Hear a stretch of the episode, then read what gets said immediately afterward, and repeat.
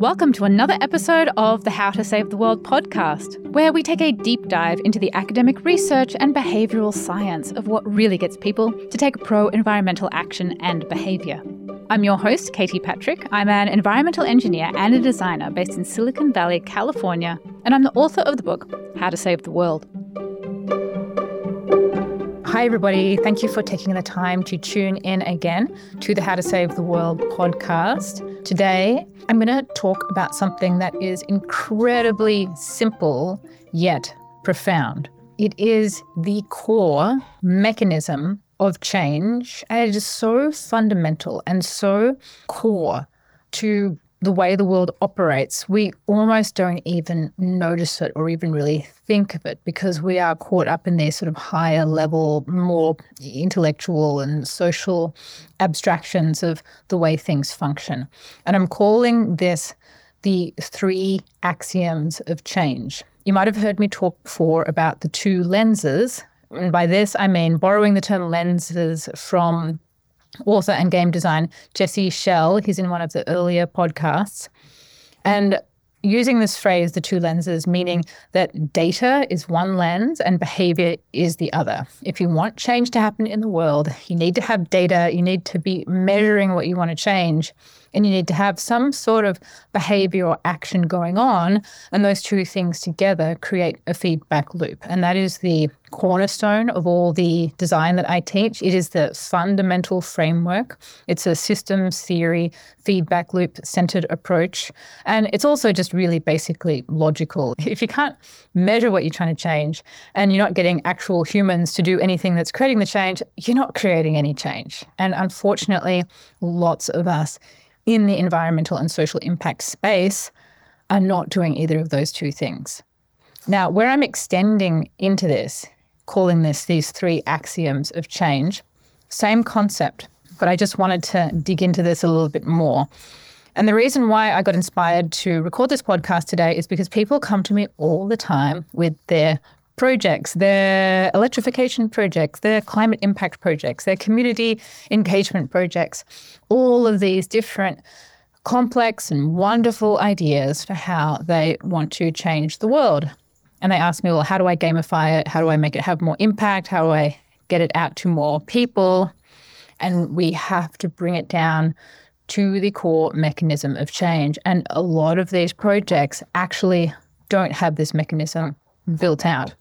And that's where we fall into this thing called the value action gap, meaning that we can get our work out to plenty of people and people will think it's cool and it's fun and we have a great time when we all meet at the event. But just because people care about the environment or know about the environment, meaning that they have the values, they don't actually take the action, hence the term value action gap. And that is another cornerstone of the design I teach, to take a systems theory, feedback loop, measurability-based approach to change that involves measurement and action, and to avoid doing anything that falls down the value action gap approach, which is getting people to care more, getting people to know about it, getting people more educated, but then they don't do anything. We're really, really careful to make sure that we don't do that. And unfortunately, I feel that our whole profession, our whole community is way, way too much in the value action gap camp, falling down that, and very little, nowhere near enough in the measurement-based action camp of the way we think about doing things. Now let's jump into these three axioms. If you want to make sure that your project is creating real and measurable change in the world, it has to get these three things right. And it's incredibly rare that any project for the planet or for social good, for anything, has these three things right. So the first one is you need to have the data in a feedback loop about what you are trying to change. You need to know what it is. You need to know what the units are. You need to be measuring it as frequently as possible, not once every two years. Oh, my God, do you know sustainability reports for cities, for my local city? And the cities group called I C L E I put out reports every two years. Imagine if your Fitbit told you how much exercise you've done every two years. That is how long the feedback loop is. This is a disaster, these long feedback loops of the data. And you ask a lot of people who are professional sustainability folk questions about the data and they don't even know. Like, that's the fundamental framework for changing things, is measuring it and putting the numbers really big for people to see. So they're hooking themselves psychologically into this feedback loop. So really measure what you want to change. Don't work with fifty different indicators, or ten or five or even three. One. One indicator, one feedback loop. And then how do we affect this feedback loop? We need to figure out what the human action or the human behavior is that will change that feedback loop. There'll be one main action you'll work on. There may be three or five or even ten actions for you to shift that number. But that is the core mechanism of change. But here's the third thing, right? So the first one, we've got the data in a feedback loop. The second thing is we really clearly know what action we want people to take, and we're measuring the actions, and we're gathering people together to take the actions, and we're getting them to actually successfully do them, not just talking about them. Then there's this third thing, which is the causal mechanism. And this is the bit where I don't think any of us are really clear about.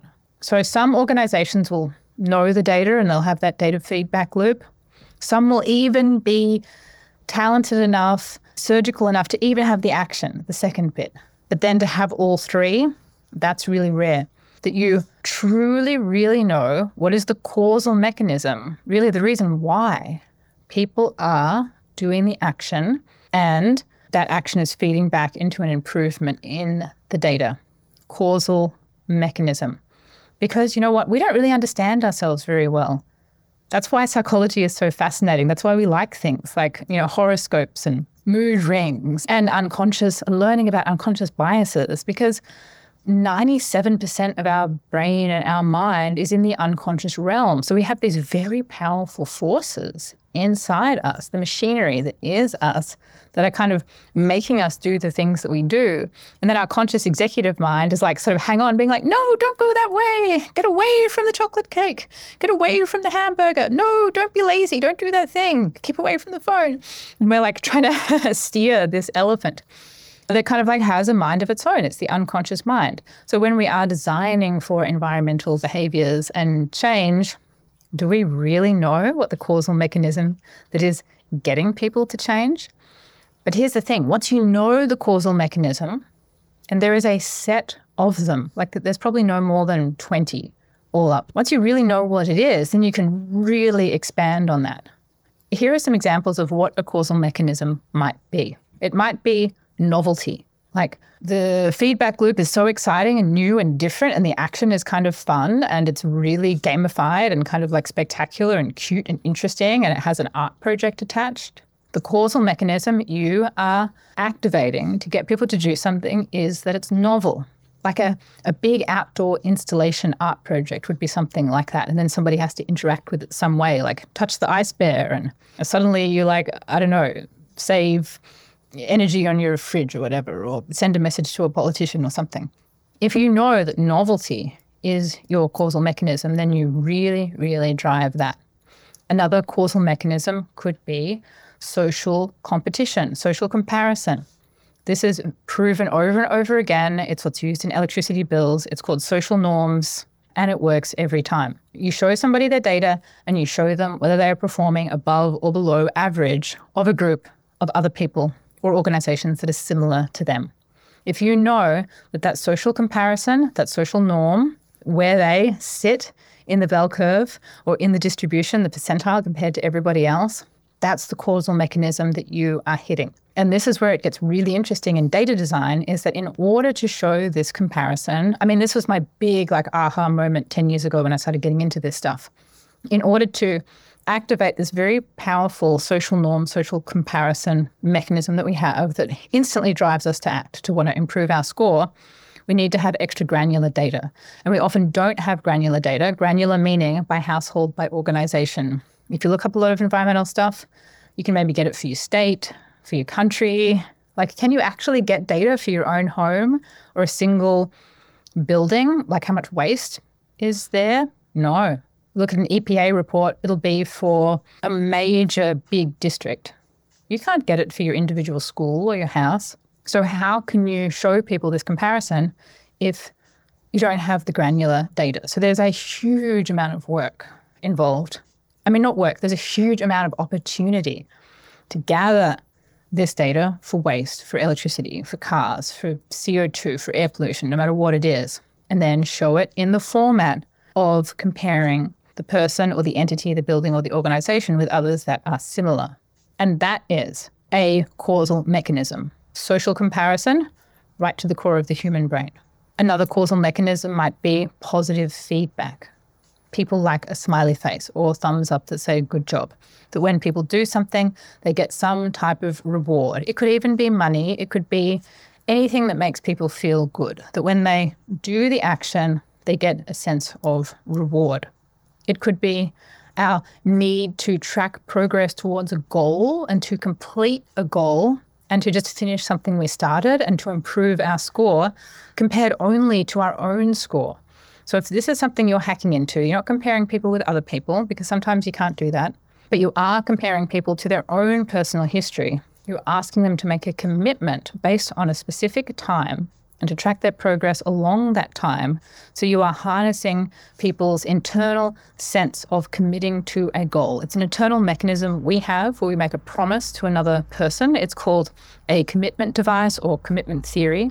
We make a commitment and then we want to stick to it and get to the end. And then when this arbitrarily defined goal has been reached, then we get that dopamine hit, that dopamine boost, saying, good job, you made it. Because dopamine is the molecule of motivation, the molecule of more. It's the molecule that motivates us to move on a path towards something, to get something we don't have and to finish it. It's that itch to finish the to-do list, you know, to get the final badge.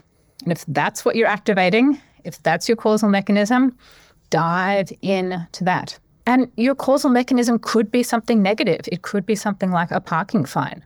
Like it, it doesn't all have to be positive. It can be you get a red angry face. Apparently people really don't like that. You get a fine of some kind. You miss out on some special type of bonus. You have to pay some type of tax. You get a letter or a message saying that your organization or your household is in the bottom ten percent, like you're in the failing ten percent of the group. That is a causal mechanism using some type of pain trigger, some type of sense of loss. And when you put these three things together, your data feedback loop, the action you want people to take, and some really deep insight into what this causal mechanism is, then you've got these three axioms of change working together.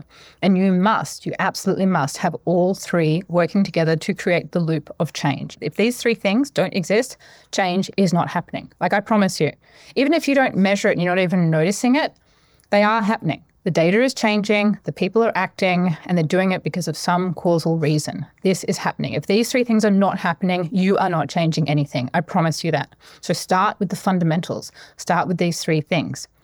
Measure it, figure out the behavior, just do one at a time. Don't try to do many all at once. Everybody wants to do many all at once. Just do one, get one dialed in, get some change happening. And really, really think about the causal mechanism. You can read my book, How to Save the World, to get a better feeling of what these causal mechanisms might be. On the Gamify the Planet page on Patreon, I have a short version of my guest lecture where I go into this in more detail. If you listen to all the other podcast episodes with the environmental psychology guests, they are explaining what more of these causal mechanisms are. But here's the thing, you do not want your causal mechanism to be the three things that we tend to assume get people to change, but don't actually work very well. Your causal mechanism is not education. This is the big mistake. It's called the biggest mistake in my book. The big mistake is not that we know more about it. If somebody comes along, they don't know anything about urban agriculture or how to grow vegetables, they go through your idea or your project or system or interaction, and they come out the other side and now they know a lot. They know all the different species, they know the nutrients to go in the water, they know some climate data. Like that is not the causal mechanism that is going to get them to actually start growing their own vegetables, like, you know, in a city. So if, if your hypothesis is that education and knowledge is my causal mechanism, you are doing it wrong. You are making a big mistake. The biggest mistake, that's why I talk about it so much. It is well known with environmental psychologists and environmental behavior people that this is a big mistake. And when I ask them at the beginning of the podcast, what is the big mistake you see? And they almost all kind of say the same thing. They say, like, government organizations, not-for-profits, climate, environmental startups take this knowledge and information-based approach, which is wrong.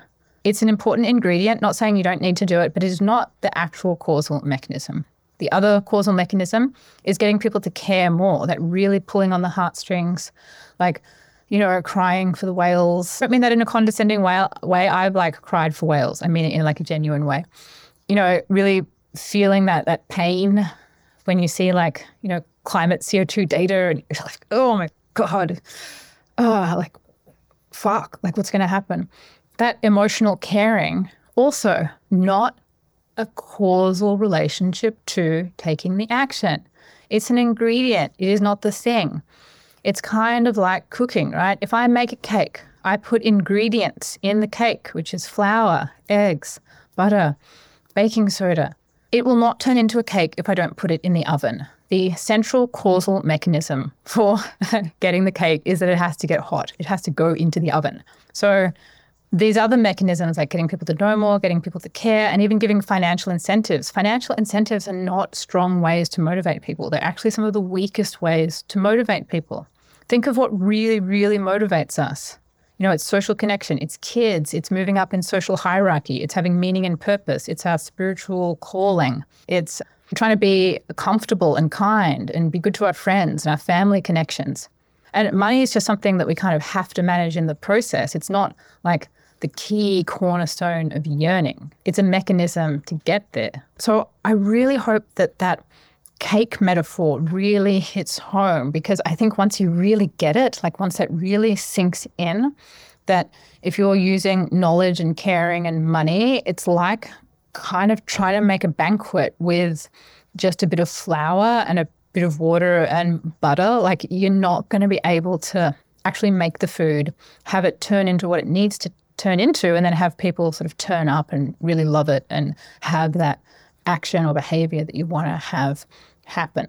I like to teach these psychological causal mechanisms in five categories. The first one being goals and rewards. You want to have a goal, set it, like finishing a to-do list, and then tracking the progress towards that goal. We have all of this internal mental architecture to get us to do that. And that's the cornerstone of gamification. The second one, social comparison. Any way that you can compare people to each other, that will get them to act. Nobody wants to be worse than average. The third one is social imitation. We are all copying each other all of the time. If you can show examples of how you want people to behave, what you want them to do, this sense of this is us, this is our community, this is who we are, we do this thing. And then you use it in language, you use it in pictures, you use it in any way that you can say, this is who we are, this is what we're doing. And then people will consciously and unconsciously copy it, social imitation. The fourth one is group identity. We do things in groups.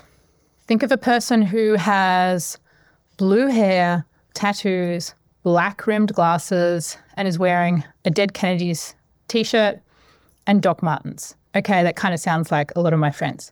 But when I say that, like, I haven't given you any information as to their political beliefs, their creative leanings, their, I've given you a little bit of a hint into what music they might listen to, into their education level, into how clean and organized they are, into their likely to be heterosexual, homosexual, polyamorous, what sort of job they might work in. But you can get a sense when I explain all of these visual incarnations of a person, what kind of tribe they come from, and then what kind of political ideology they'll have, what type of behaviors they have, how they'll eat, all that type of stuff, because the way that we dress is a signal to our cultural tribe. This is why we have different types of fashion and looks and subcultures. We're putting a signal out there to tell everybody, I'm one of these people.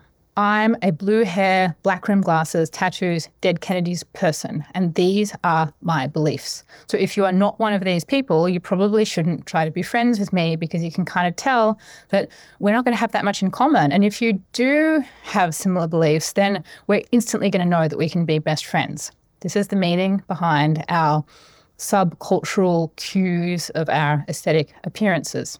And this is a long way of explaining that group identity is powerful. People join groups. They need groups. We psychologically must have groups for our own survival, our own happiness, and to avoid depression and despair and all this bad stuff. We all need to feel that we are part of a group. This is what churches do. This is what sports teams do. And on the bad side of things, this is what cults do to try to bring vulnerable people in, as they give them this tribe and this group. This is what all types of clubs and communities do. So you want to use this causal mechanism of bringing people into groups, like real groups where they know each other's names, where they have each other's phone numbers, where people are talking to each other and bonding. That is really what gets people to do behaviors, because you see, if you see all your friends starting to go vegetarian or vegan, you'll start doing it too, because it becomes part of the culture of the tribe. And these beliefs go deep.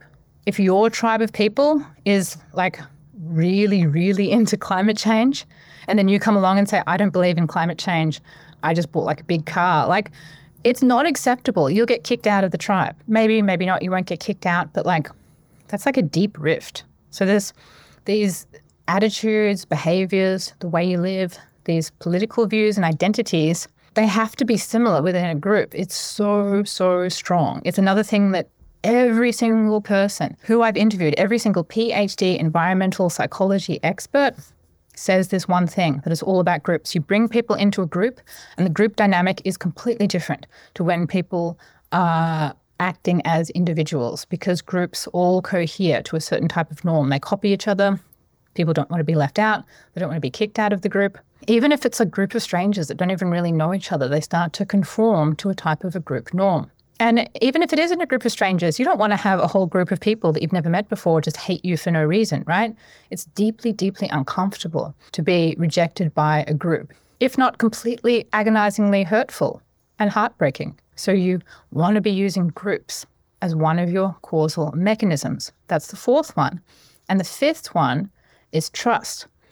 Humans make promises to each other, promises to themselves, and this trust mechanism, this commitment psychology, is what really, really strongly bonds people to come through on their behaviors. So you can use these individually, or you can wrap them up together. So imagine, like, you join a program, you join it as a group, you give people a group identity, you know, like a name, like we're the like brown eco bears or whatever.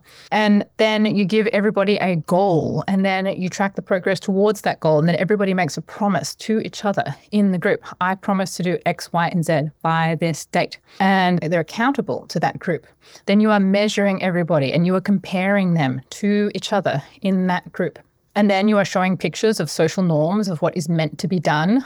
Wrap it all together, and you've got the ultimate the surgical, psychological, cut to the core of human motivation system, all the causal mechanisms together. It'll work phenomenally. As long as you can hook people in and you get them to really actually sort of want to be there voluntarily. That's kind of like the art of inviting people. But once they're in, put it all together, it'll work amazingly well. Or you can just use one causal mechanism, because it might be too much to put them all together. Just use one. But the point of this whole story is, know what it is. Know what causality is. Don't make it knowledge. Don't make it caring. Don't make it money. Make it what actually drives people to take action. And I want you to think now, has your project, has your work been built off these three things? Has it been built from looking into the data?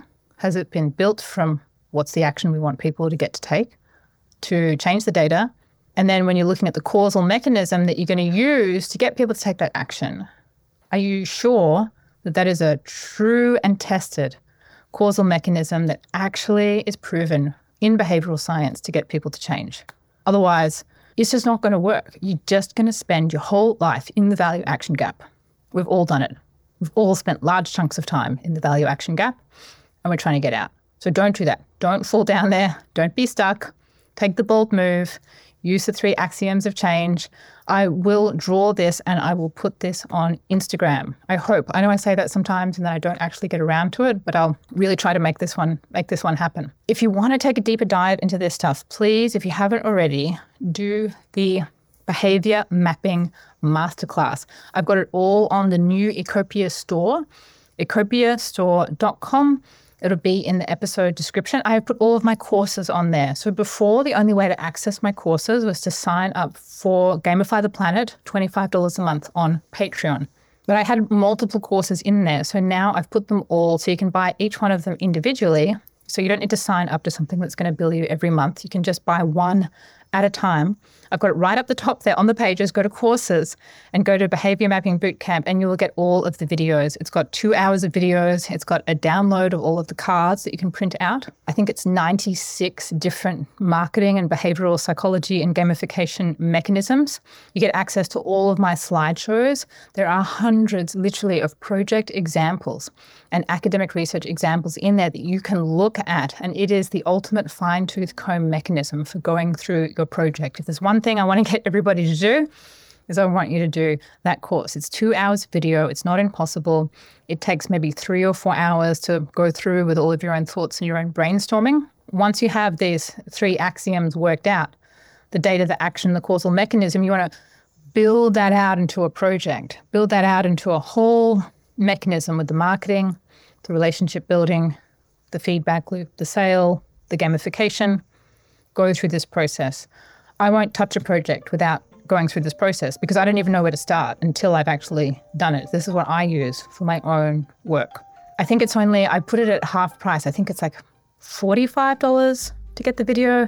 It's an amazing deal. You won't get this knowledge anywhere else. Like it's it's really, really something that I want to share with people and have people absorb this knowledge because it's not taught anywhere else. I had to put this together on my own by doing deep, deep research into these primary principles, into these key causal mechanisms that I've found in systems theory, in behavioral science, in U I U X design, in software design, and also my twenty years in sustainability to put it all together in something that I felt I could intellectually comb through a problem right from the beginning through the end and build out an amazing project that would hit all the bases and actually make the change happen in the end.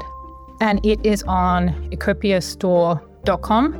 You can also get the Ecotopia artworks on there, framed, unframed, the two thousand twenty-four calendar, twelve beautiful, inspiring Ecotopia transformation images and quotes, as well as organic t-shirts and hoodies, and all of my courses are on there. But in particular, it's the Behaviour Mapping Masterclass that like will really help you move from this concept that we've talked about in this podcast today and take it out into a whole lot more detail. So you can have amazing ideas that really, really do have an impact.